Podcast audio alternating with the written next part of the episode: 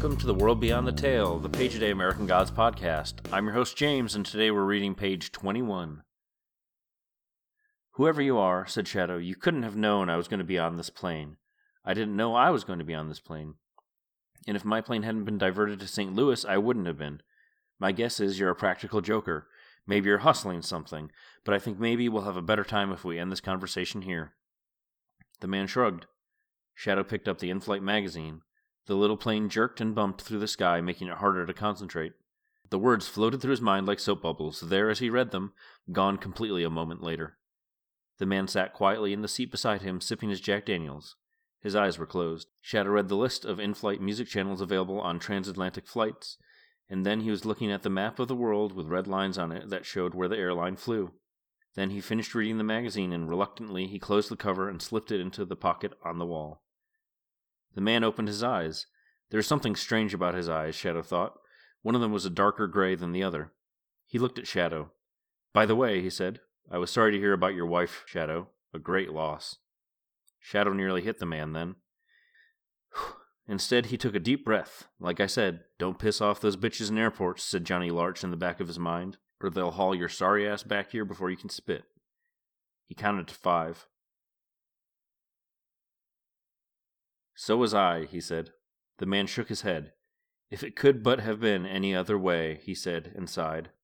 She died in a car crash, said Shadow. It's a fast way to go. Other ways could have been worse. The man shook his head slowly. For a moment it seemed to Shadow as if the man were insubstantial, as if the plane had suddenly become more real, while his neighbor had become less so. Shadow, he said, it's not a joke. It's not a trick. I can pay you better than any other job you'll find will pay you. You're an ex-con there's there's something, but we're not going to find out until tomorrow because that's our page.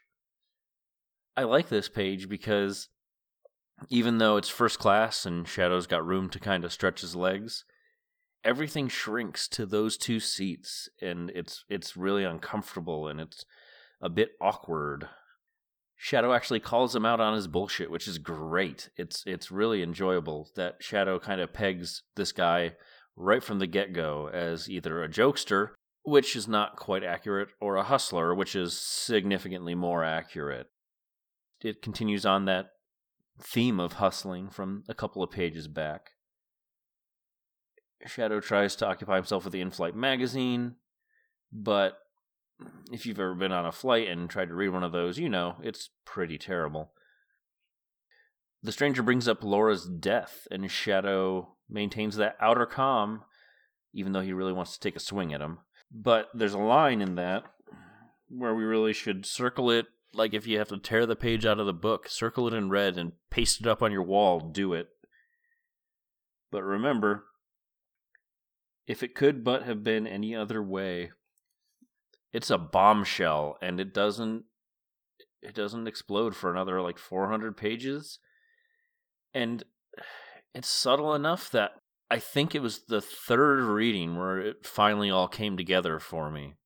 So just remember that. It's going to be more than a year before we get to why we're going to discuss it, but it is important. Shadow notes that the stranger's eyes are two different colors. This is another clue to his true identity, but we can get more into that tomorrow. And then Shadow doesn't have a job, and the stranger continues to push that point. But he makes a really good point as well that as an ex con, Shadow's going to have a hard time finding a job, especially if the muscle farm really is closed. And it is. Uh, as of 2010, a study from 2010 showed that not employing ex convicts could be could result in a loss of $65 billion a year. And I worked in management for a corporate company for about eight years. And if that little box that says, Have you ever been convicted for a felony was checked, we were more or less instructed to file the application away.